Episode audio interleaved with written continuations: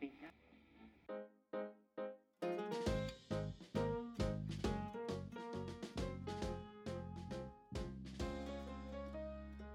And we are now once again at your office, like we were for the inaugural episode. Soon in the future, we'll be able to teleport, and therefore, this process will not be so hard to do. Meeting up in different cities. Yeah, is that our first topic? Yeah, no, it's our third. okay. we have a bunch of other topics. First off, I would like to rant a little bit about the appointing authorities that appoint and hear challenges against arbitrators in international arbitration. And for the second topic, we Joel and I will be transporting ourselves to Gothenburg to talk with doctoral candidate Hannes Lenk, who is writing his dissertation at the moment. But specifically, we will be talking to him about Opinion 215 that just came out of the Court of Justice of the European Union regarding the EU's external powers to conclude the EU Singapore Free Trade Agreement uh, where the court found that the EU had exclusive competence over most of the trade agreements, or specifically that agreement, and shared competence over non direct investment and ISDS, or investor state dispute settlement. So there's some interesting factors that come in regarding trade and regarding settlement or investment and how those don't necessarily are those are not necessarily one and the same. Uh, so we will be talking to him And then finally, it's happy fun time, and we are at your disposal, Brian. What's the happy fun time? We will be talking about uh, generally about how artificial intelligence is replacing our jobs, or as South Park says, they took our jobs. um, and then we'll get into um, the machine arbitrator. So, ethical considerations that go into whether a robot or a machine can make these decisions. Is this your way to try to uh, outstage me because I introduced the born arbitration in the last episode? Yeah, soon it will be fairy dust arbitration. that will come up. Okay, let's go.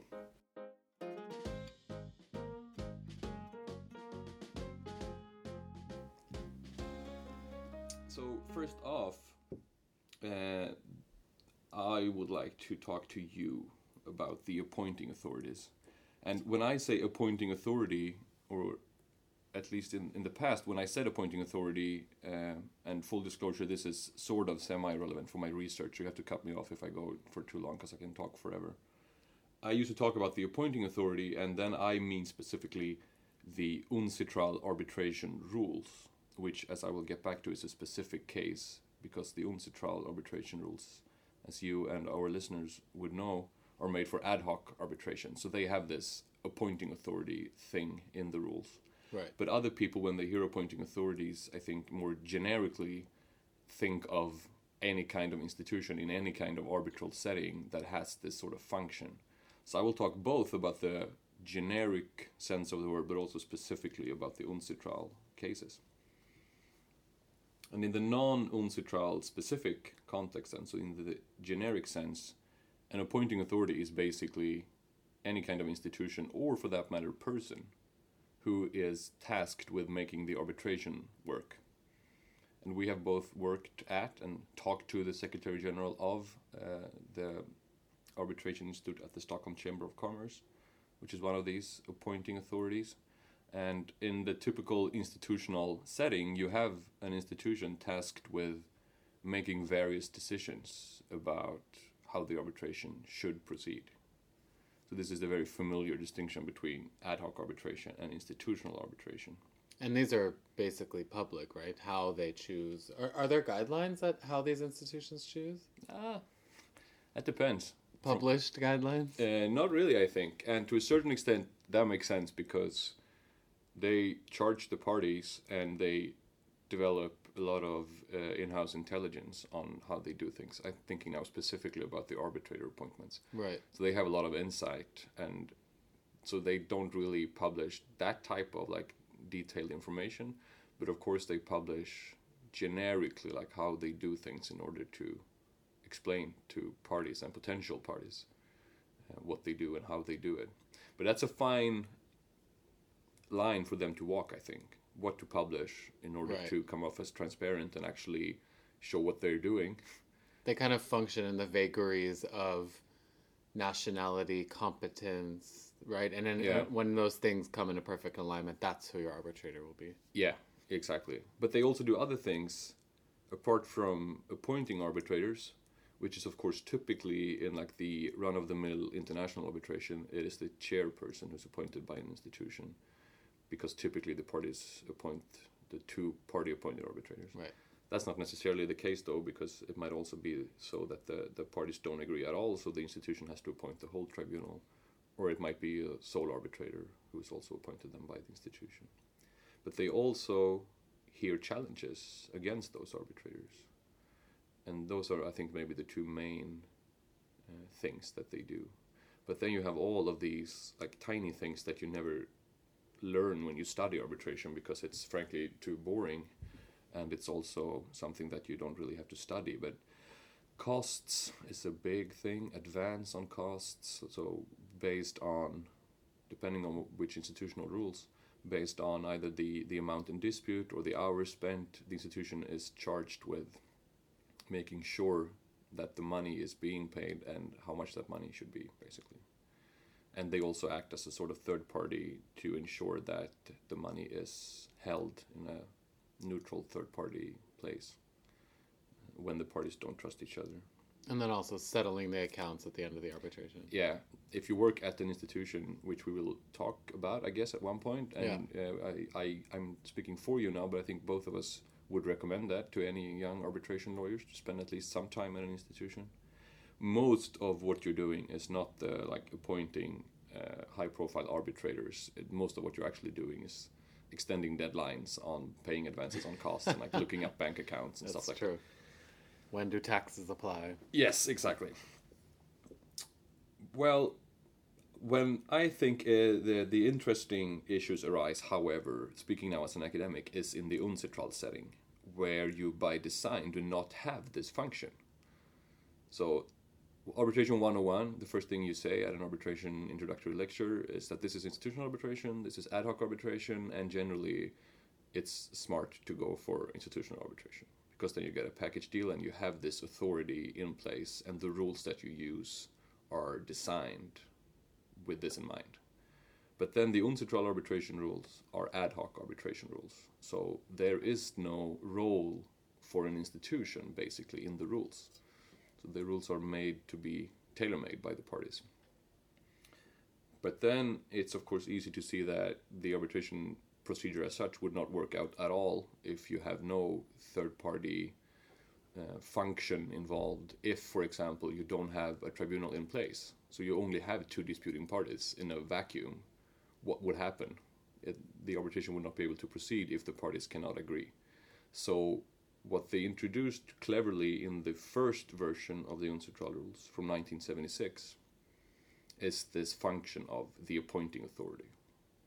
So here comes the specific phrase, the appointing authority, which in essence is a body tasked with making sure that the arbitration does not get stuck.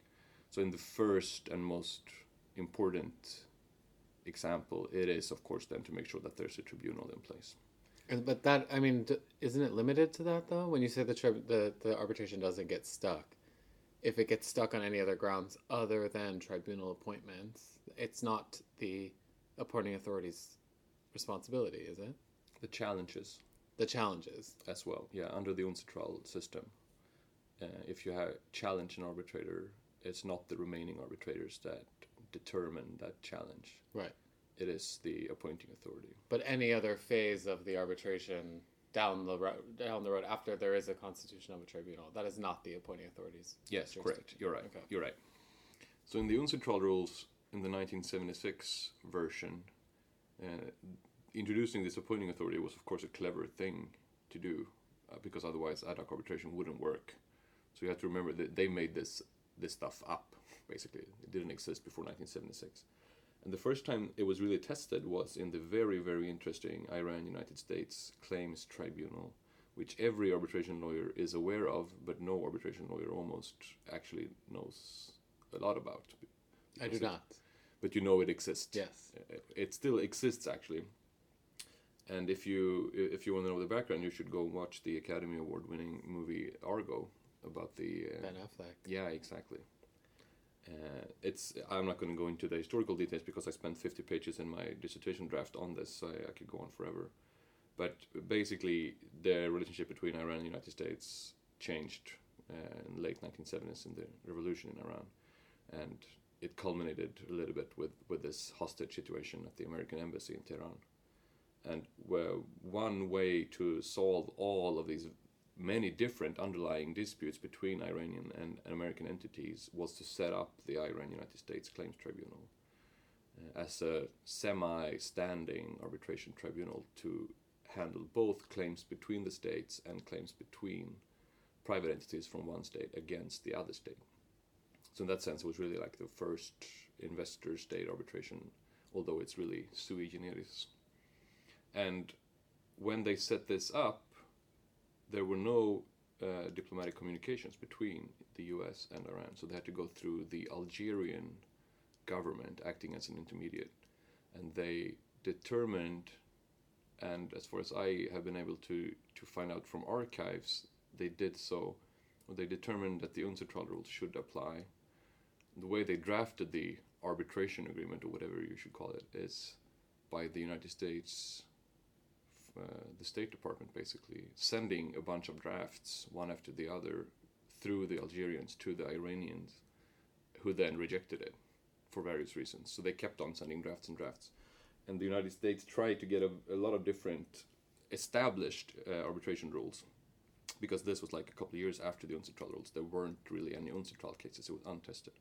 But it seems that the very fact that the UNCITRAL rules are called United Nations Commission on International Trade Law, blah blah blah, that they had United Nations in the name was acceptable to the Iranians. So they Mhm. they said that we we will set up a tribunal. They will use the UNCITRAL rules as the tribunal itself sees fit to modify, blah blah. blah. So the tribunal was set up using the UNCITRAL rules, although the UNCITRAL rules were like three years old and made exclusively with commercial contractual arbitrations in mind.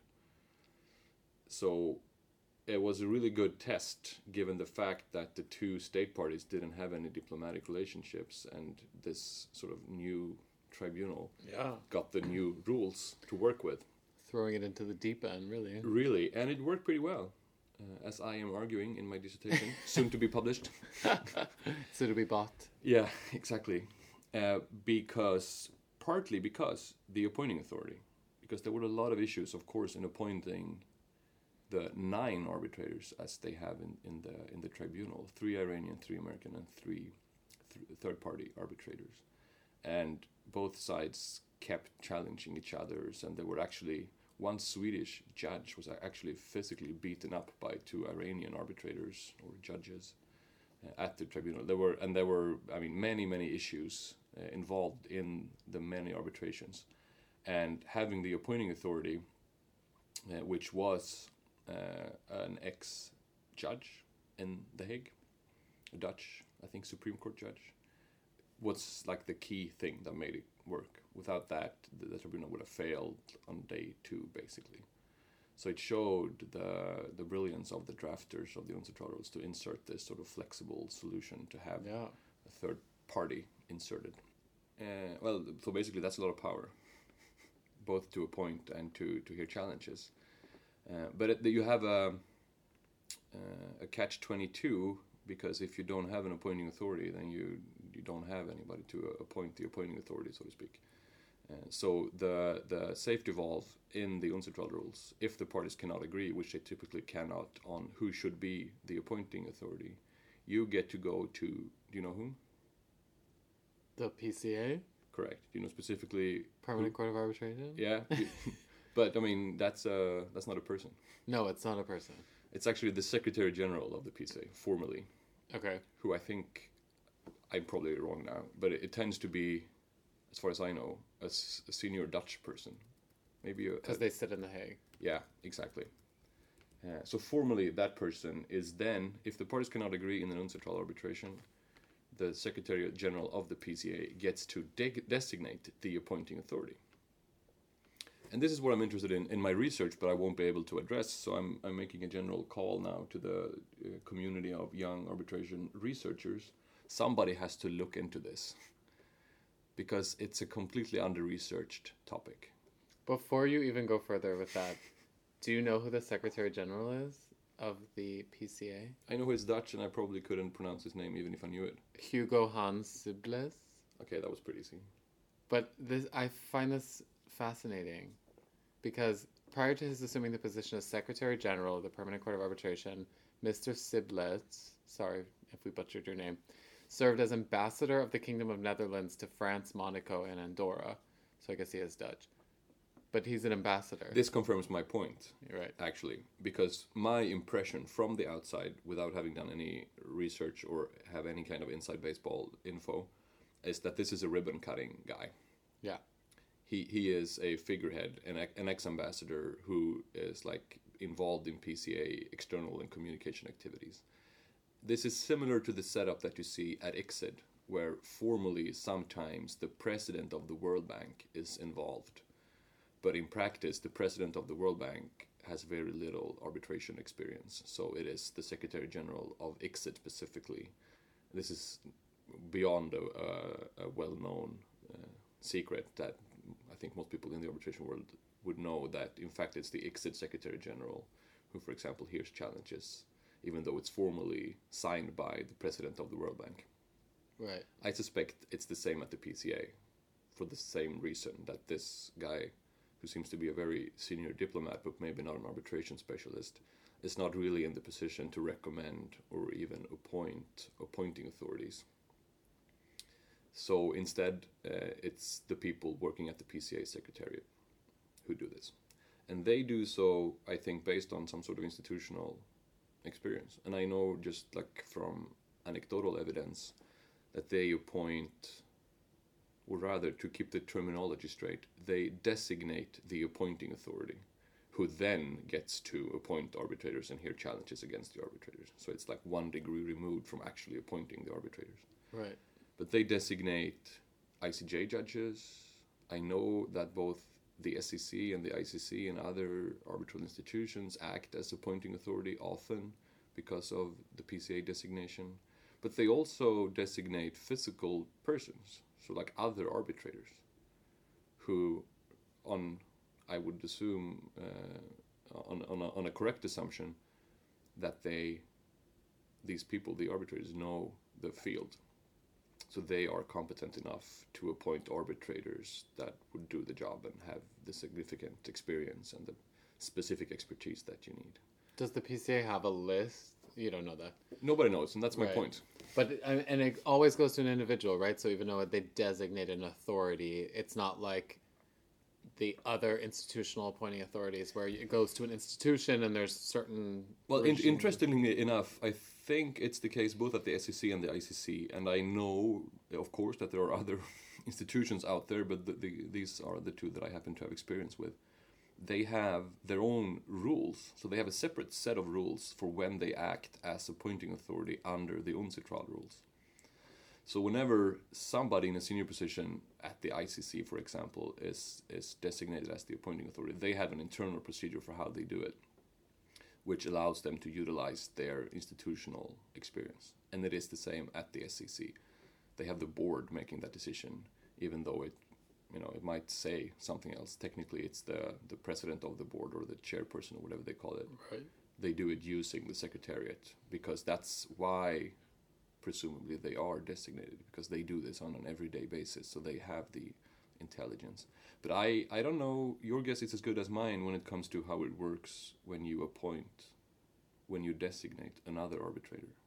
So if you just designate arbitrator Mrs. X to appoint a three person tribunal in a, in a case, Right. I mean, what do they do? And what do they do even when they take this uh, designation? Do they have to sign some sort of confidentiality or I guess- impartiality? I mean, they must.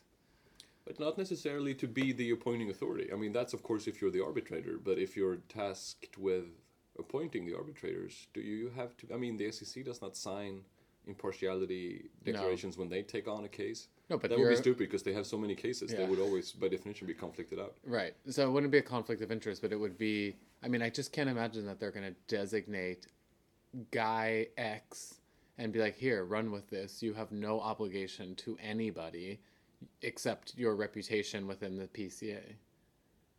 I don't know, but this this is once again The this point is- right, right. we don't we don't really know this, and both in appointing and maybe even more so in in hearing challenges against arbitrators, that's a, it's a pretty influential position, espe- especially for for one person to do that with no insight, of course, because it's it's confidential in nature. Uh, and uh, if if any PCA lawyers listening to this, please, I'd, I'd be very uh, interested in doing serious research using your library or your uh, internal documents or whatever you have, because this is something that is still like a, a blind spot in, in the arbitration world, I think. Because for the institutions, if we go back to the more generic sense of the word, in institutional arbitrations, you have you tend to have published information in generic form. The more transparent institutions they, they publish statistics and, and experiences and best practice and so on. I don't think that's the case with the PCA. And I don't even know how the PCA ended up being the sort of default designator in the UNCITRAL rules. I guess they were I don't know, neutral enough. They are both a public international law body and a commercial arbitration Right. institution at the same time, which is also another under-researched topic. Like, what are they? I mean, they're like the most international, supranational court system, right? Or, I mean, they're not. Yeah, but yeah, so they, I guess they're a body of public international law in the same sense as ICSID because they are created by a treaty and they have member states. But they do a lot of like contractual arbitrations and and as you know, they go to market themselves at the, all these commercial arbitration conferences as if they were a commercial institution. institution Yeah, like it, like the ICC. And that my impression is that they have changed that a little bit over the time. but Historically, they were more like interstate, to this like peace palace Right. old men doing border disputes, and now they have expanded and and realized there's a, there's a market share to be had if you have a prestigious peace palace to to conduct hearings. You could also have bigger commercial cases. I um I had a case that was uncitral under the 1976 rules, and we tried to get it, and and the appointing authority in that situation would have been um, the SCC for for our specific case, and we tried to get the SCC to administrate the whole case. Um, so we tried to expand the scope of the appointing authority to and the SCC told us at that time that they had not implemented their specific guidelines that they would then publish and say this is a way that for the SCC to administer a case under the UNCITRAL rules. Um, on, I guess it would be agreed on both parties anyway. So whether you had the, I guess whether you had the UNCITRAL as appointing, uh, SCC as appointing authority or not, the parties agreed to go to the SCC. So I, I don't know if that's They did in your case, I mean. yeah. So it was a non-issue. But the problem, well, the problem was that the respondent in that case wasn't answering. So the SCC had to make a determination whether they could, on principle, take over as the administrative authority. And they said now, I mean, it was before that they had passed their guidelines because it just passed in 2016, I think. yeah, So now, if it says UNCITRAL, the SCC has guidelines for you for them to be able to administrate um, an ad hoc dispute. yeah, which is once again back to market share. there are so Right. many UNCITRAL cases, and I think it's uh, once again anecdotal evidence, but I think there's an increasing tendency for institutions to administer UNCITRAL cases, and that's that's the PCA's thing. They have their own arbitration rules, which, as far as I know, are barely used at all when they administer themselves. So not when they act as appointing authority, but when they administer the cases, they do so almost exclusively under the UNCITRAL rules. They have sort of become the the UNCITRAL institution, although there is no such thing by default. Right.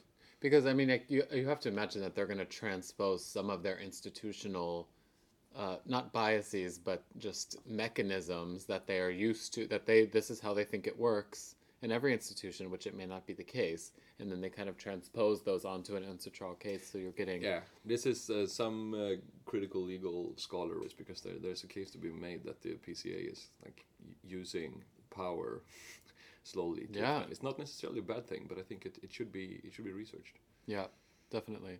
All right, thanks, Joel. Let's move on.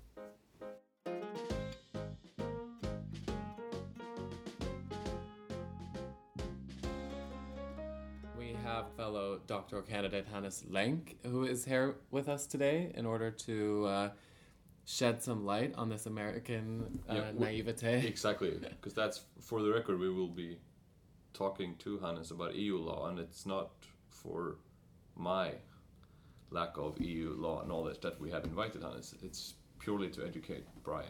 Well, I, I mean, yeah, I, I know a lot, and it's really just for the listeners to really educate them on what's uh, going on. But Hannes, welcome. Thank you for coming. Thank you very much for inviting me. No problem. I mean, we have this case that just came out, um, and we want to get you uh, all, you know, really tease out all of the issues and information that you can share with us. But uh, before we get into that, are you, where are you from originally? Um, originally, I'm, I'm German, um, but I moved over here for um, what, five years ago, I think, to do my PhD. And I've done my undergrad in London before that, and my master's in the the Netherlands. So I, I travelled around quite a bit, and perhaps that's also the reason for for specialising in EU law. I Yeah, guess. and also if I got you right, you you got here half an hour ago from Ireland yeah, yeah, I through spent- Copenhagen. I right? spent the weekend in Dublin. Yeah, I, Yeah. Okay, I so got we- I got around Europe a little bit. we've weekend. already covered nine EU member states. So it was always an interest for you, or?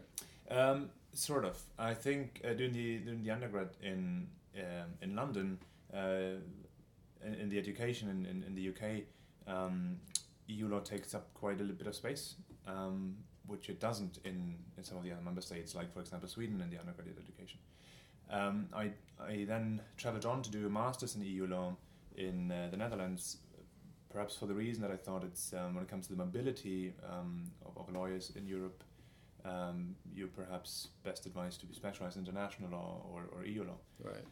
Um, and there, that's basically where, where I started focusing into external relations, um, EU external relations. And we're in our last episode. Actually, we talked about PhD life, and we picked Joel's brain about how he got into his PhD program and how he found this. How did it come about for you? Well, funnily enough, it's um, uh, I, I really ended up doing a PhD because my uh, my girlfriend's from Sweden and I moved over for her reasons. And I, it's the biggest export we have in Sweden. and um, and, and since since I I, I, I always wanted to to uh, go into um, the legal profession, I guess. But um, I started talking to people at the university because I have had contacts of contacts, so to say, and, and I started talking to them um, and really got into. I got some information on, on what the PhD is like here in, in the Nordic countries. It's, it's a phenomenal system when it comes That's to research. that's what I- I said. say.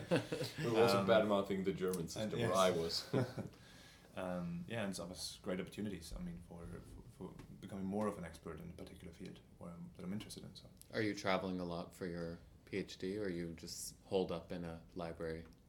I'm, I'd say I, I'm probably traveling too much. Um, so for the last last me, two Joel? years, yeah, I, for the uh, last two years, I have to um, spend more time in the office, do the actual writing. Um, Something I also learned is not to ask how far along you are on your PhD, so I won't ask. We're, I know for a fact that because we keep uh, supporting each other mentally, that we're in the same sort of uh, sphere. We, we started at the same time. Let's just leave it at that. Okay. Don't, don't address how far along we are. yeah, exactly, exactly. But can I ask, because you are obviously an EU lawyer, uh, but you are writing about investment law and the intersection between EU law and investment law, uh, which, which is your identity, or do you strive to be a sort of bridge between the two spheres of lawyers that tend to not communicate, relatively speaking, uh, so well? Uh, yes, yes. Ideally, I'd, I'd, I'd see myself, um, say, in between these two fields, trying trying to communicate between the two fields. Um, uh, when when I when I did my my masters um, back then, uh, the EU's just got the competence for direct investment, um, and I was I was writing my master's thesis on this topic because it was most um, hypothetical, perhaps. There was most flexibility in, in, in presuming what might be might be happening. Um, and whilst I go go along, there's so much stuff happening. I mean, TTIP started. I, I actually spent some time at the Commission as well in DG Trade, and between there, and and it was just when TTIP negotiations kicked off, and there was very interesting discussions going on there, and the kind of expectations you had at, at TTIP. Um, and then all of a sudden, this entire controversy about ISDS, including Mm. ISDS mechanism in uh, in the TTIP agreement, um, uh, kicked off in a number of NGOs and, and civic discourse. So I think that's perhaps when I thought it's important that that you get more information on this. It's more, it's clearer on on what this what this really means and how EU law actually fits into this broader system of international law when it comes to, to investment protection. Before we, and this may be a controversial question, so we may edit it out. Before we get into this case, and before we, without being too political, or maybe you want to be political, do you see this as a campaign by the EU to grow or to kind of seize more control than they may have had in the beginning, or do you see it as a natural outgrowth, or do you see it as a coincidence? Um, I that's that's a, that's a very difficult question because, um, and, and and funny, I was talking to a colleague um, from, from the UK, and uh, and the perspective is that uh, the, the the opinion, for example, uh, confirms that there's very large competences in trade, uh, much larger than they were before the Lisbon Treaty, um, and between the coming into force of the Lisbon Treaty and now we haven't really had the confirmation of, of how broad the competences really are. Now we know. Um, and but that's for trade. Yeah, that's, but that's that's for, that's for general, general say, treaty making in, in trade and investment, and um, and all of a sudden you have this opinion, and the UK particularly would have said this this opinion is a power grab by the by Brussels, right? And now it's opportunities to quickly get Brexit negotiations going. So it depends on the kind of perspective mm. you want to take on this. Um, yes, there have been growing competences by the EU in the last couple of years, but I would say that if you if you take the kind of political compromise series that the Lisbon Treaty represents, um, I think the decision of the court really demonstrates that there are large large competences and there should be an effective trade investment policy. Now, when it comes to investment, unfortunately, we, we haven't had the history. We, we haven't had investment agreements before, um, so we'll see how this develops over the next couple of years. Um, but I wouldn't necessarily be too political when it comes to the effect of the opinion on the future of EU EU investment agreements. Well, let's talk about the elephant in the room. Can you uh, walk us through this opinion and what we've been talking about here? Can we, can we pause and ask uh, the 1A question because I realized that I'm probably calling the court something that is not called anymore, right? What is the official acronym or word for the court in Luxembourg that is the Supreme Court of EU law? Well, the it is, it is that's that's that's not an easy question to answer because it is it is now the Court of Justice of the European Union, um, but uh, it basically splits in two parts, which is the General Court and the Court of Justice.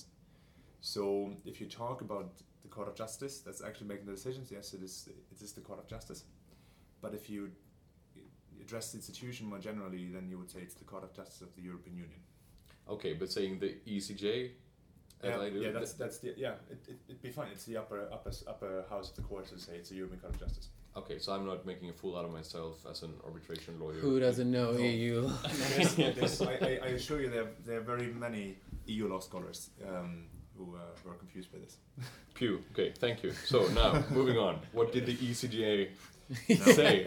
exactly. Exactly. Now the now the Court of Justice, um, or just just in general background. Um, there is there is a particular procedure in EU law that allows you to submit uh, draft agreements, international agreements that haven't yet been concluded, to the Court of Justice um, for some preliminary assessment. And the idea is that either a member state or any EU institution can ask a question, which usually has to do with the competence, the legal basis, or um, the compatibility of a particular agreement with the treaties. And the idea is that uh, you can address these sort of um, incompatibilities before the agreement becomes binding in international law, because afterwards you will have mess, right? Uh, if the Court of Justice decides afterwards that there is an issue with legality and the agreement is already in place, then you have this sort of um, controversy between an agreement that's binding in international law but not it's illegal under EU law and so on and so forth. So to preempt this, um, there's an opinion that allows you to ask this question before the agreement becomes um, legally binding.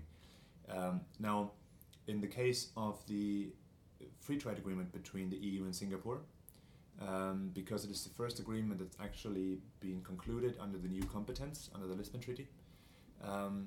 The uh, the I think it was the Commission actually who, who initiated who sent the request to the Court of Justice and asked whether or not it could be concluded by the European Union alone, uh, or whether or not we need the ratification in all 20, well, now 28 member states. And the European Union alone means the EU Commission as the sort of executive Well, organ of the EU. No, it would, would mean the council um, uh, would make the decision, who makes would, would sign. Um, but it would be the commission who uh, who proposes whether or not uh, the council decision should say exclusively by the European Union or whether it declares the agreement a mixed agreement that then also um, requires the signature um, of all uh, 28 member states and the ratification subsequently. But would this council be signing on to it as a council, i.e., a representative of the EU, or would As it be representative of the so not as their own representative member states, right? No, no, it's, it would be the European Union. So, um, in terms of, for example, if you have an agreement that is um, signed and ratified only by the European Union, um, then if, you, if it comes to issues of, of responsibility, it would only be the European Union as an organ, as, as an actor in international who would be bound by the treaty. And how that is um, dealt with on a member state level becomes an internal issue between the European Union and the member states. Uh, but internationally, the treaty party would be only the European Union. Oh, okay. This I hadn't hadn't actually understood. And and then consequently, of course, also the EU as a respondent in any future dispute over the treaty. Um, For example, an investor-state arbitration. that, that would that would at least be say the um, uh, uh, the, the, the basic um, position. Now, what the European Union did in in this new generation of trade and investment agreements is that it included, and to some certain extent already exists in the Energy Charter Treaty, um, is this element or this this mechanism that allows the Commission uh, to decide who is the respondent. So the Commission under the new investment agreement or trade investment agreements like um, the agreement with Canada or like the agreement with um, Singapore, Vietnam, and potentially also TTIP, uh, the investor would have to go to the Commission first and ask uh, who is the respondent in this particular dispute. Is this the Commission? Is it, so is it, is it the European Union who's then represented uh, by the Commission, or is it is it any particular member state? Um, And then, the, then the decision rests solely with the Commission. They have the discretion to Exactly. determine, as a matter of EU law, then Exactly. who is the But. I, I, I presume that the basic position would be if it's an EU only agreement, then the basic posi- presumption would be that it is the European Union, uh, who then, under the head of this sort of mechanism that has been agreed upon in the agreement, could allocate responsibility or at least the, the role of, of the respondent um, to individual member states if that becomes applicable. Why would they give it to a member state? Well, the mechanism as it is designed um, is that it's actually the member state who is uh, uh, who acted, who forwarded the um, the disputed treatment, so to say, Hmm. that is uh, the respondent, unless um, unless there is a parallel dispute um, dealing with the same kind of issue in the WTO, and there needs to be some coordinate, coordination, coherence, um, or it's uh, it, it addresses fundamental issues of, of EU law, for example. Brian, as a frequent counsel to claimants, investors, all things being equal, would you pick the EU or a EU member state as a respondent if it were? I would definitely take a member state. Actually, Why? Be, I feel like the the EU is going to take a completely different position than the member state itself, and I don't I don't think I don't even I, this is why I don't understand why I asked you the question why would they assign it down to the member state? Because I feel like they want would want to retain everything in every position, legal position that would be fundamentally compatible with EU law, and that would be a completely different position than somebody trying to deal with an issue under But Spanish to be law. fair, don't you already have the problem though that if you sue the member state, you'll have the commission making those exact arguments as a third party uh, by way of an amicus brief anyway, so that you just end up having two, in practice, having two respondents. Yes, I, I will see how much weight is given to these amici, amici, as some people say. But I, uh, I mean, a lot of them don't aren't even adopted formally by the respondents. They are just taken because the case has nothing to do with EU law in most of the cases that they enter into. Like in the Vattenfall case where I worked as counsel, and they said, you know, the the stuff that they were talking about was an argument never brought by the respondent. So the, and and it was way more aggressive, right? It's saying that they don't have competence to enter into this agreement. So you're working against a totally different technique of a of a respondent. I don't know. And and I mean, there's there's one argument that you could make that there's there's this particular differentiation between agreements, uh, investment agreements concluded between two member states and between a member state and a third country, because it is quite clear that when it comes to the representation, to the external representation of the European Union in matters of, of trade and investment, it should be the, the the European Union who takes the stand. Whereas if you have an internal dispute, then you have, so to say, EU law on both sides. Um, and which, which brings in a completely different, or which brings EU into the equation in a completely different manner. Um, but if you imagine that you're a non-EU, uh, you're, non-EU investor, uh, not from a member state, and you bring a dispute against, for example, France or the or the EU, and you have, say, you have the decision, you say you can make the decision, um, it obviously becomes becomes interesting to what what's what what is it that influences the investor in making that decision? Yeah, I, I would guess it's always the the law of the deepest pocket, right? Which well, in most be, cases should yes. be the EU. But what if what if the EU said, okay, there's a case between Moldova and Spain, and Germany is going to be the proper respondent? Could they say that? Well, it's unlikely because I mean, the, the, the, the basic the basic presumption is that it's the um, the party that afforded the treatment. Right. That is that is the that is um, uh, say how the how the framework is, is constructed. But uh, but what, what what could happen uh, is of course um, we haven't seen this in, in, in practice. So we, we haven't seen this this mechanism actually being exercised.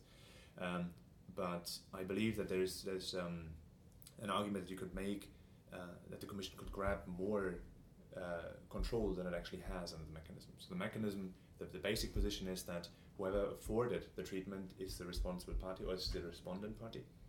Uh, but in my opinion, it might it might there's room, there's flexibility in this mechanism that the Commission could say that anything that affects uh, the the um, uh, harmonious interpretation of EU law or that affects the coherence in, in the application of EU law in the agreement um, might be taken over by the Commission instead. So you might you find you might find yourself more frequently uh, pleading against the Commission um, than you would expect. It's very hard to construct a scenario or, or, a measure that an EU member state could enact that has no connection to EU law. I guess there are hypotheticals, but it, with, the, with the Creative Commission, you could argue that m- almost any measure enacted by a member state exactly. is tied into and, they, and they're the argument. They bring the argument, um, and this is a, this is a purely academic argument, I'd say at the moment, um, which is uh, the idea of normative control, uh, where you say that the way that the system in the European Union works, um, there is an element of normative control where member states act, but they're actually they don't have any flexibility. They're, they they they are the ones who act, but they really only do that because EU law demands them to do it. Right. And to what extent that will have an, in, an impact, an influence on the allocation, uh, on the attribution of responsibility, or the allocation of the respondent role, um, isn't, isn't quite clear at the moment.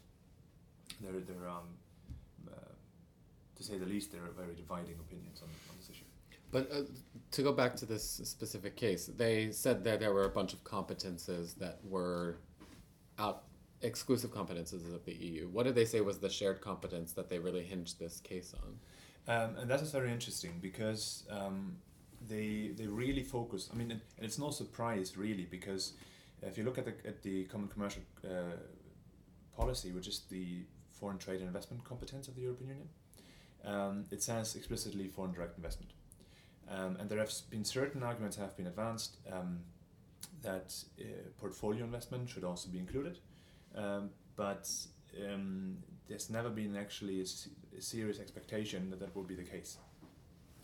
Um, and so it's unsurprising that the court is saying, um, well, look, foreign direct investment is exclusive competence, it's common commercial policy, but portfolio investment is not.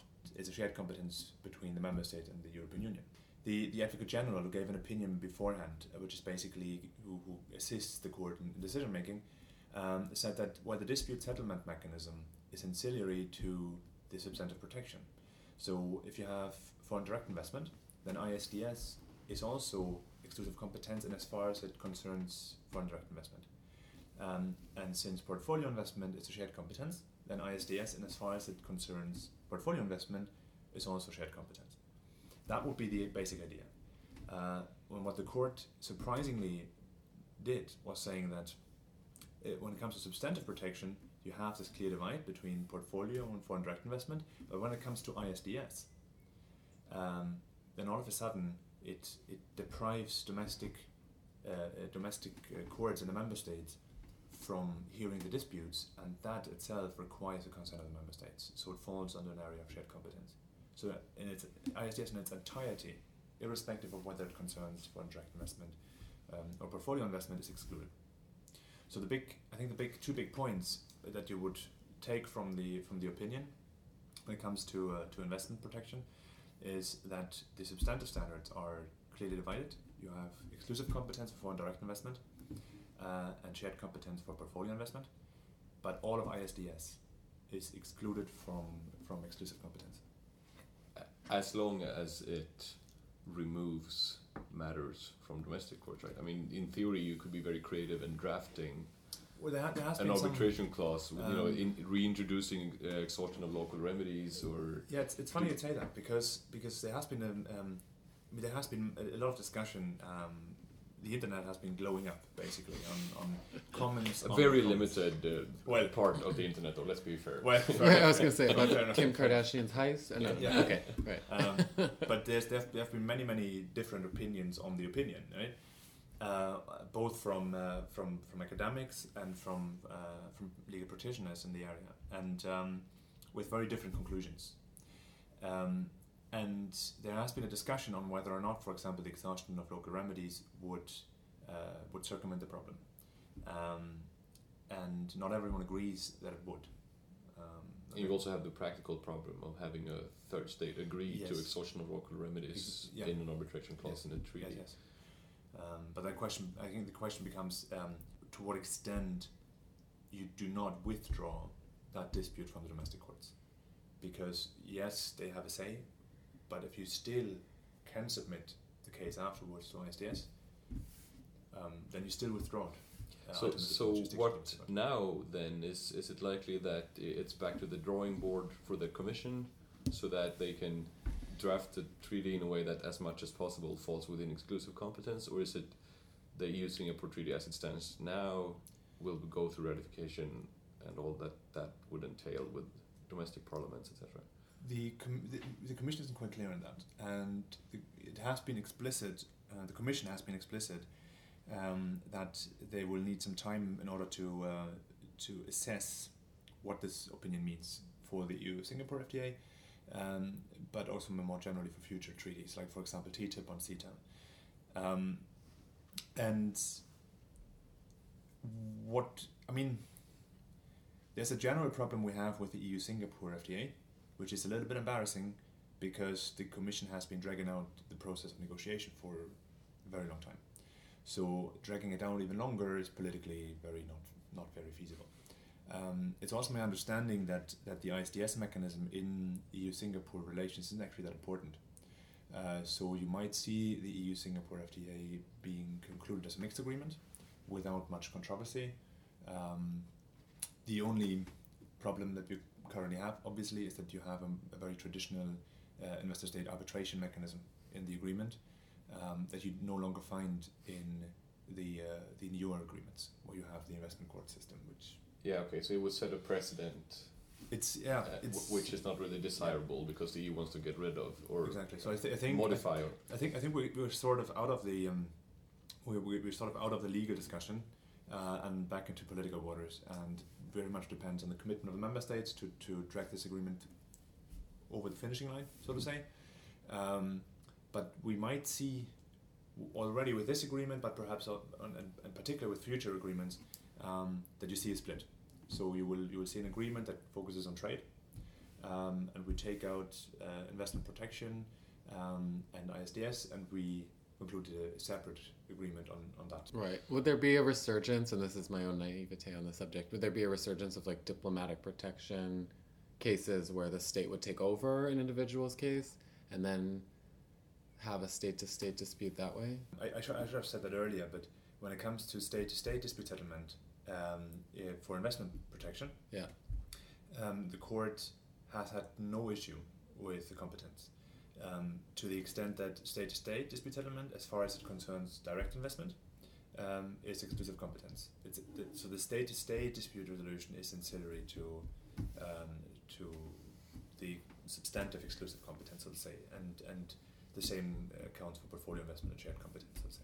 If it is, and this is purely hypothetical, but if it is correct that we'll see a problem with ISDS, you might see agreements um, that are concluded on investment protection and dispute settlement uh, that only feature state to state dispute settlement.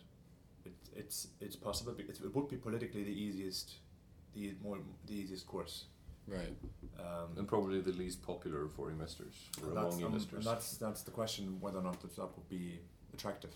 I have a, an ancillary question, a, pr- a pretty fundamental one, but still basic. And I've tried to explain to my older uh, investment arbitration colleagues who are less uh, versed in EU law than those of us who had to take EU law in, in law school. And I, I, don't think I have made it through, so it would be interesting to hear your take. And this is actually a good example. So now the the court had to interpret foreign direct investment. That's the literally that's the phrase in the Lisbon Treaty. What what is foreign direct investment? And an investment arbitration, an arbitrator trained in public international law, if this were a tribunal rather than the EU court, would of course approach this question using the Vienna Convention. It's an international court and we're interpreting a phrase in a treaty. But the EU court does not use the Vienna Convention on the Law of Treaties and does not interpret what is admittedly a treaty between states using what is the customary law when it comes to interpreting treaties, i.e., the, the Vienna Convention. Why doesn't the EU court interpret the EU treaties using the Vienna Convention like any other international tribunal does? Well, um, so I, th- I think that the I think the answer to this needs to be very nuanced um, because on, on the one hand it's true that that the um, interpretive methods that the Court of Justice adopts um, vis-a-vis the EU treaties uh, it's not the Vienna Convention.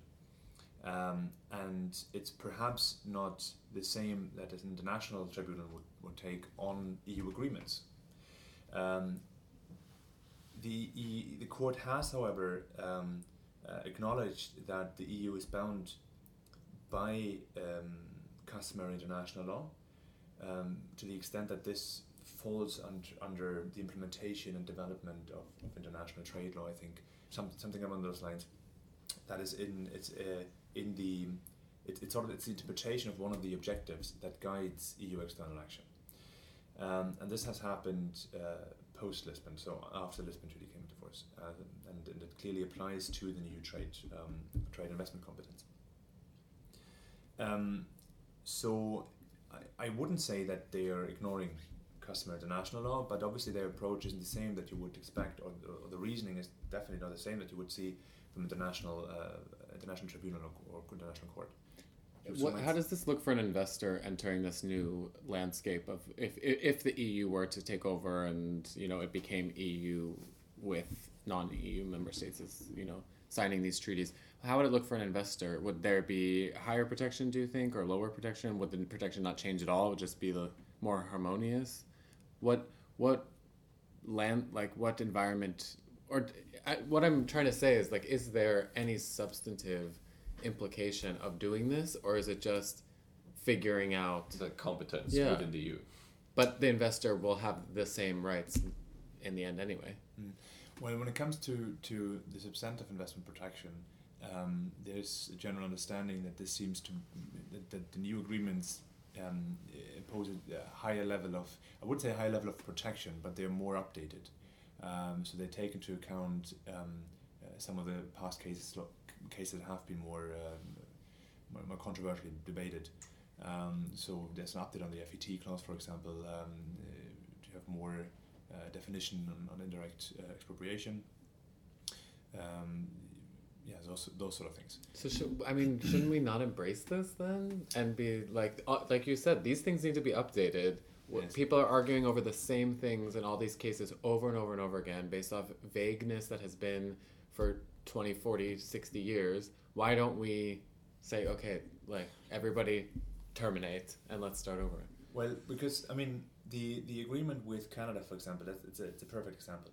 Um, it was about to um, to be signed, um, but the commission, the commission from the start has looked at the agreement like it's an exclusive agreement, um, and not really consulted with national parliaments, not really inv- involved in the process. And has always talked about it in terms of um, this is an EU only competence. Um, a couple of weeks before signing the agreement, the date was already set. The Commission uh, proposed the, the to the Council the decision of concluding the agreement as a mixed agreement, which means that all member states need to sign it. Um, and all member states agree to that. But in Belgium, you have a very complex parliamentary system. And one of the regional fractions of this parliament has um, not granted the authority or the authorization to the national parliament to sign the agreement.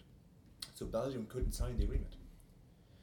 Um, and there was there was a lot of negotiation going on uh, between two, or three days, um, uh, and they came up with a compromise that allows or that, that guarantees to the Belgian Parliament that it will um, send a request to the Court of Justice um, to assess the compatibility of this ISDS mechanism.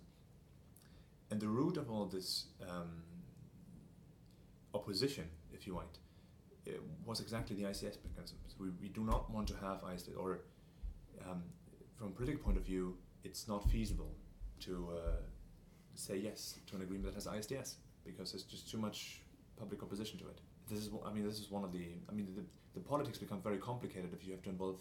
I'm shooting from my hip here. I'm not quite sure, but I think it's some something 32 or 36 different parliaments. Yeah, I are- read 38. Oh, and I- 38 that yeah. are actually And I thought that, that was a typo. That should be 28 because of the 28 member states. It's all the regions. There's 10 regional parliaments on top and, of that. and, Oh, and wow. that becomes and it's, it's so it's, it's we're not only talking about two layers between the the domestic say parliament or courts and the EU courts and parliaments you have also this like regional layer underneath and, and all that when it comes to the, politics of it ma- makes it very very complicated Too damn complicated is the, And answer to the question. Why don't we just redo it? if you, if you look at this his opinion for trade it's it's well I don't want I don't, I don't want to give any normative indications here but uh, it's great because the future of EU trade agreements is basically secured. It's it, it's going to become much more effective because you have a much broader scope of trade agreement that you can negotiate exclusively. You don't you you should probably involve domestic parliaments anyways but you don't need their approval in the end. It's much faster. Um, but as soon as you include in portfolio investment or ISDS, um, you, you, you will subject that same agreement to so much political opposition and you'll probably stated.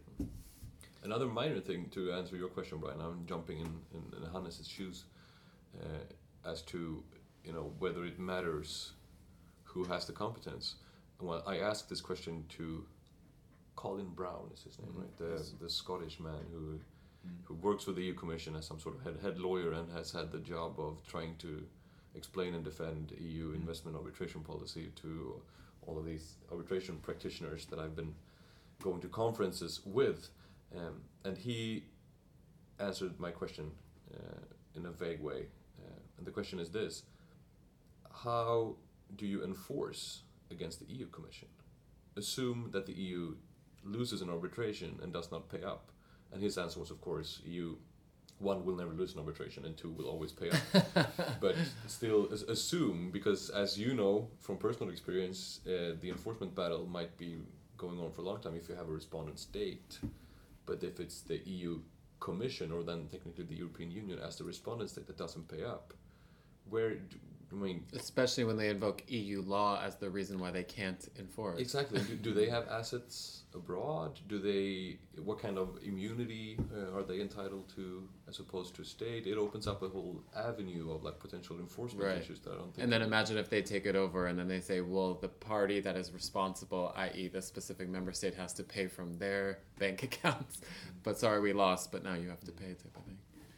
So it might be it's a minor question, but it, and but it could be a live one if if the EU were to become the standard respondent. That's, that- yeah, that's a great point. Master thesis topic. Yes. Right. Hint, hint, hint. Or postdoc, perhaps. Sounds like there's more to be read up on. Well, thank you for coming down, and I appreciate. Uh, you can tell by our silence and our finger on chin expressions that we were um, very impressed and uh, humbled. uh, all right, let's move on.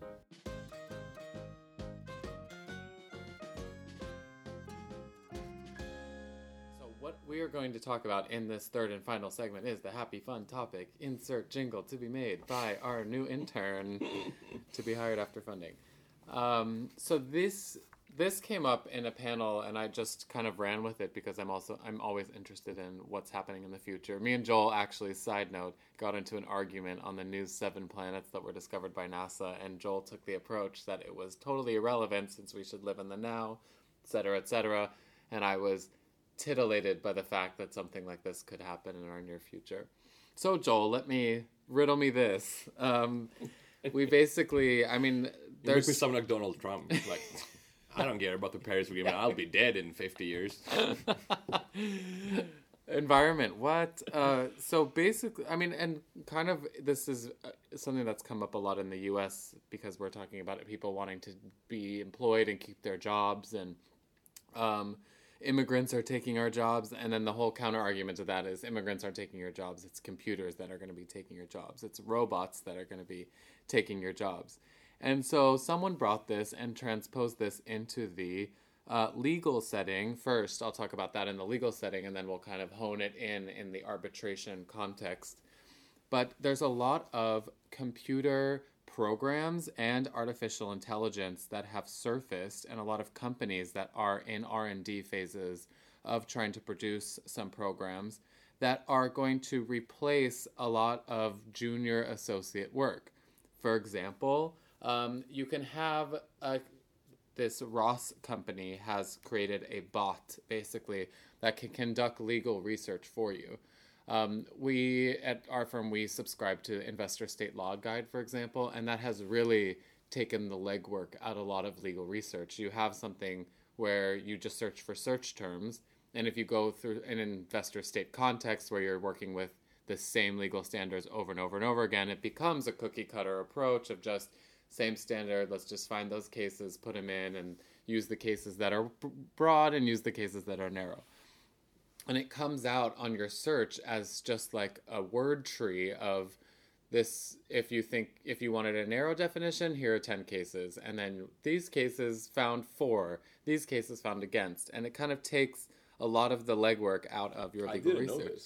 you didn't know this? No. Yeah well you should, you should have told us and it's funny because you see with your counterparties that they were, I mean, they're looking at the same tree that you're looking at because you're like, you see this really obscure case and you're like, oh, that's great. We can add in, you know, not one of the, you know, normal players, AMCO, EDF, you know, these normal players. And you have a Gavazzi case and you're just like, oh, that's great. Good use of that Gavazzi case. And then you realize that it's right in the tree where they were looking.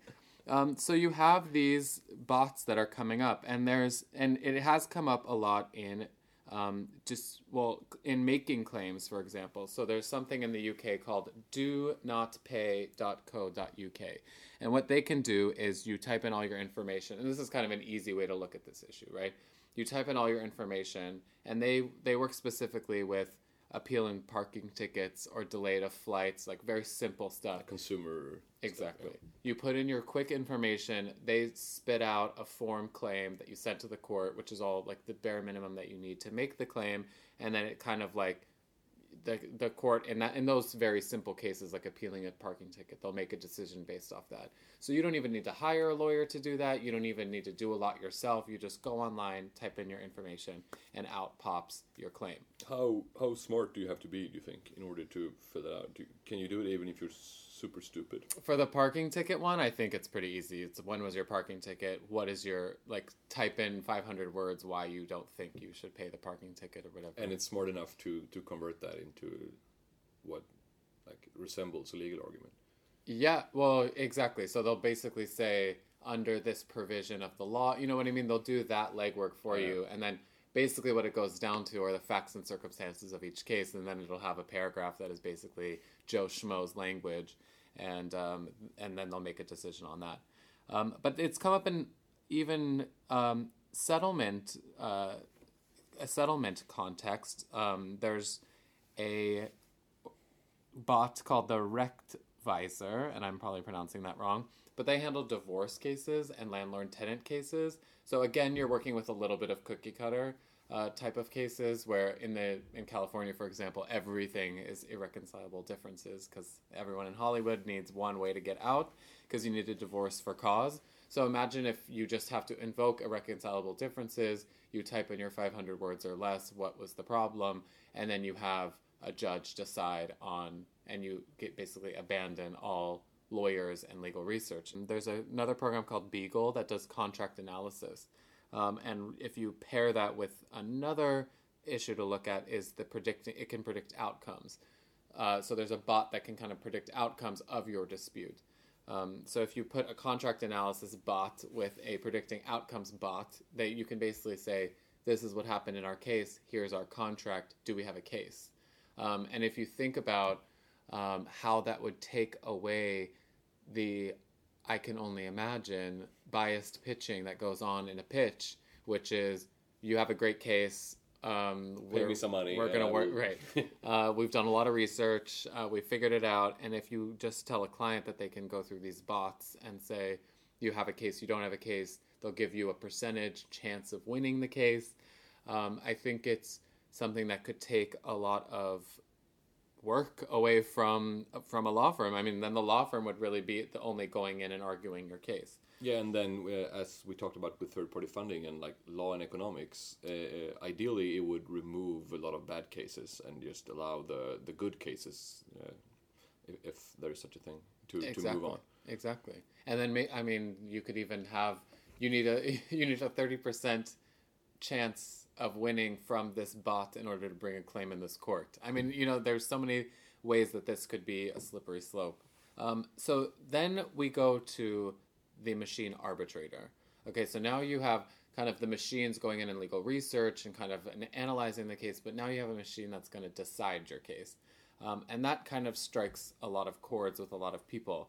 Um, if you think about the agreement between the parties, so let's say we just have a robot come in and then you have these existing agreements between the parties, there's a bit of uncertainty whether submitting, having your arbitrator be a machine arbitrator would be a violation of the parties' agreement.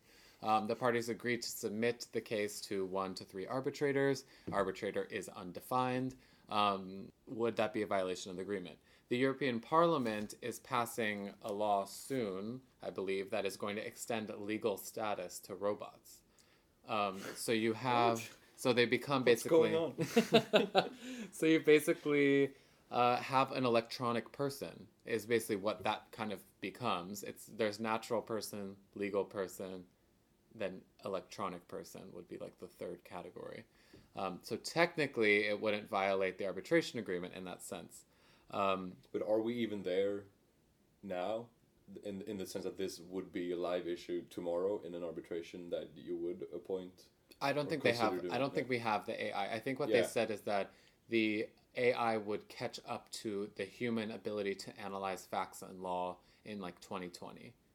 Uh, that it would start being like you would Yeah. start getting into R and D for it. Yeah. Some people say it's about 20 years away. So I would say between five and 20 years, we're we're going to be seeing something come up, whether parties agree to extend it to it or not. Yeah. But it'd be funny to see arbitration agreements now become submit one to three human arbitrators as like a necessary. Oh, and then create another dispute in the dispute as to whether Mr. X is actually Is human. actually human. It's like I am a human.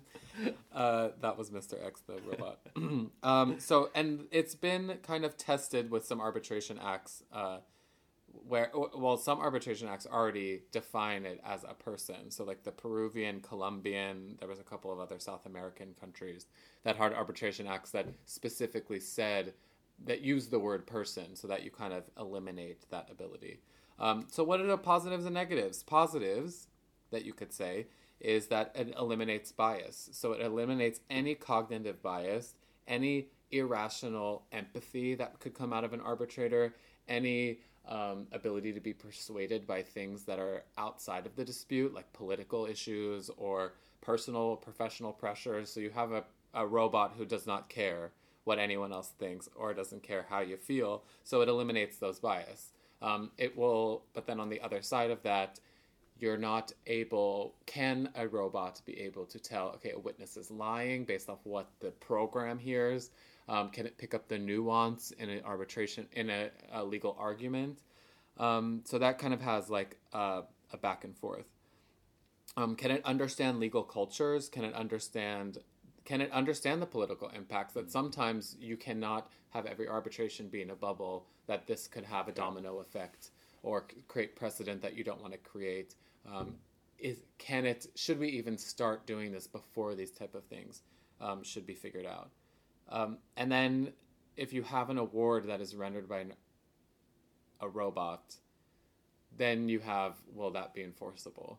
Um, how could you refuse enforcement by an arbitrator raised by robot? If you go through the prongs of how to set aside an award two things come up that could be the composition of the tribunal was improper and if you figure out that the arbitration agreement was proper and it's a electronic person then that could be fine and then you have public policy which would be the next one um, so you kind of there is a, a bit of a chance to check and balance um, if a robot made the right decision. and presumably there's going to be a time and like an in between time when this is being tested legally. So it has to be. Yeah, exactly. I mean, and not not only in the in the like hardware sense, but also in the legal sense. So the first few times uh, an award made by a robot, that's it's I can't even say the word because it sounds so far in the future. See, to, to you, this is bizarre. Yeah, to yeah, me, yeah. this is within our reach. I find this to be exciting. That's what I'm saying. Cheery California, you never give up. but with the first time somebody tries to enforce an award, I mean, the first Yeah. court to grapple with this has an interesting task ahead. But another thing, another on the con side, uh, speaking strictly from a personal perspective, is that it takes the fun out of arbitration, or at least uh, the fun out of arbitrator appointments. I mean, and the sport in trying to to guess and and calculate who should we have here given the subject matter and and the, the legal matter and the timing and you know what will person X think about this based on this and that's that's a pretty big part of the profession I think. What if appointing authority was a algorithm? You put in, you sign up for a case, you register your case, and out pops an arbitrator. Because they'll submit their availability, they'll submit their competences, and then they kind of like set it up. That's did you make this up yourself? Just now, yeah, okay. You should write an article. you can call me a genius. Yeah, because that that would be amazing, actually, because those types of decisions in in appointing arbitrators are more not binary, but they are not as sensitive and does not they do not involve as much reasoning and like soft skills as the things you just mentioned when you have to like determine whether a witness is lying. If you have all the like what could it be, fifty different criteria that go into that kind of decision, if you could have them all taken into account by an algorithm, that would be pretty awesome. Sounds pretty yeah, and and then you kind of but and everyone's gonna freak out because if you say like we're gonna take out the ability of this choice or if all arbitrators are now chosen by algorithms you know no one's going to release their party appointed arbitrator ability. The problem is taking yourself out of the head of a counsel you have to you have to realize on its face that every single choice you make in an arbitration or litigation is a tactical step and a strategic one. So if you're saying that this that giving it up to a machine is wrong, that's because you don't want to use your own tactics and advantages that you can find to win your case. Yeah. If we're trying to pursue justice in the absolute value term of that word, then it shouldn't be a problem. Yeah. Again, theoretical. That's a general problem in arbitration. I think that the, the people who know uh, the best are the people in the trenches, but they are also the ones with like vested interests. Exactly. So reform has to be uh, made both with like academics or people who aren't necessarily like vested Yeah. in, in, in the business, but also uh, together, of course, with the people who actually uh, practice arbitration law. Right. So before you jump off a moon, Joel, because I know we're we're we're about to populate the moon. Before you jump off the moon, I would say I only see AI coming in from the very beginning of what a lawyer can do. Yeah. So the legal research, kind of analyzing the facts, pitching cases, the the ability to win, all that stuff I see possible, very possible at least within the next ten years. At, Yeah. At, at yeah, at least within the next ten years. When we will still be young-ish, you and I. So it's not that far away. Yeah, but they won't take our jobs because that's a junior lawyer's job in the next ten years. Uh, I, I read in doing some minor research for this that uh, a few academics in the United States, I can't remember which university, they made a bot that could predict Supreme Court Yeah, uh, decisions with like 70% accuracy. yeah, I read about And they 70% is very very good. And how, do you know how they know that 70% being able to determine with 70% accuracy how how they know that's good? how. because there is such a thing as Supreme Court, fantasy Supreme Court, like fantasy football. So What there's a, country is this? so there's a community with thousands of lawyers who bet on not only the outcomes in the cases, but also like which judge will dissent and on what ground and like what will the lower court say. And Real money? Yeah, yeah, yeah. Real money. You win prizes. And the elite people who lead these fantasy leagues, because they have many leagues. Right. So the top people, consistently, they are around 75% in their predictability. So having software doing it 70% is very good. So they had to compare with the best fantasy Supreme Court players. Wow. I'm speechless for the first time in 25 years. Because I couldn't speak for the first time. Oh yeah, that's right. Uh, that's, I mean, yeah, but uh, 70% is pretty good. yeah, especially in such a strange legal system. I'm sorry, I'm having I'm having trouble continuing my train of thought because I'm thinking what my fantasy team name would be. I'm like going through the justices in the U.S. trying to Supreme make Court, a- making a like good pun, Yeah, yeah. exactly. Can't find one yet. pause. Yeah, it would be RBG, but like the initials, but just they would be Yeah, and else. notorious RBG is notorious RBG. is It's too obvious, really. Yeah. Clarence. oh man, no, I can't find it. We'll figure it out. Send in send in some suggestions of your of your Supreme Court team name. Joel's thinking about it right now. ah okay.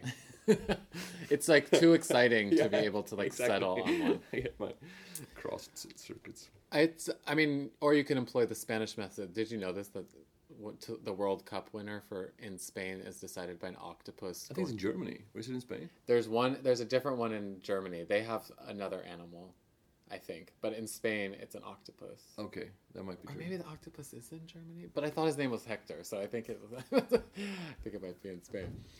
But uh, no, I think the the thing. If you go back to like the 1950s and you say that um, assembly lines will be automated, people would throw their hands in the air and be like, "This is Mars being populated." I don't believe it, and I don't think we can because we're not IT people or tech people or um, Nikola Tesla. We can't like realize the possibility or the realm of innovation because it's not within our brain capacity just now. Yeah, that's it. But still, we grew up without the internet, and I mean, now we have iPhones. So you still have a basic, like a ballpark appreciation of of how fast. Isn't there a law for this? Not an actual law, but like a physics law that the computing power doubles with like 18 months intervals or something like that. Yeah, it's something like that. If you just add that up, of course, and that that means that in 10 years, I can't count, but it, the computer power would be much, much, much more powerful Yeah. exponentially than it is right now. So anything is possible. So we see it now and be like, oh, a, a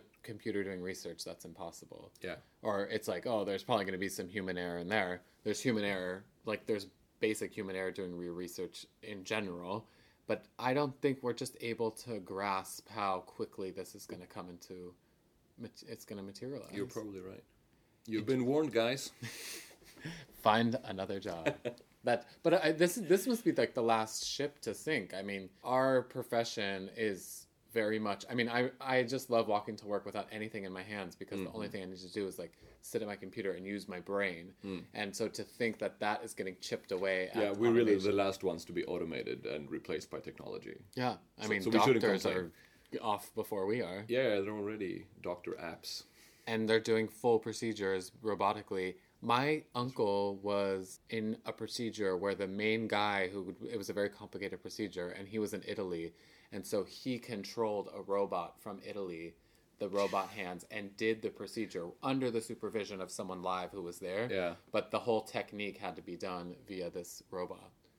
I uh, I already feel old, like really old. Just put me in a coffin, ship Yeah. me off to sea, burn me on fire because I'm not I'm not here for it.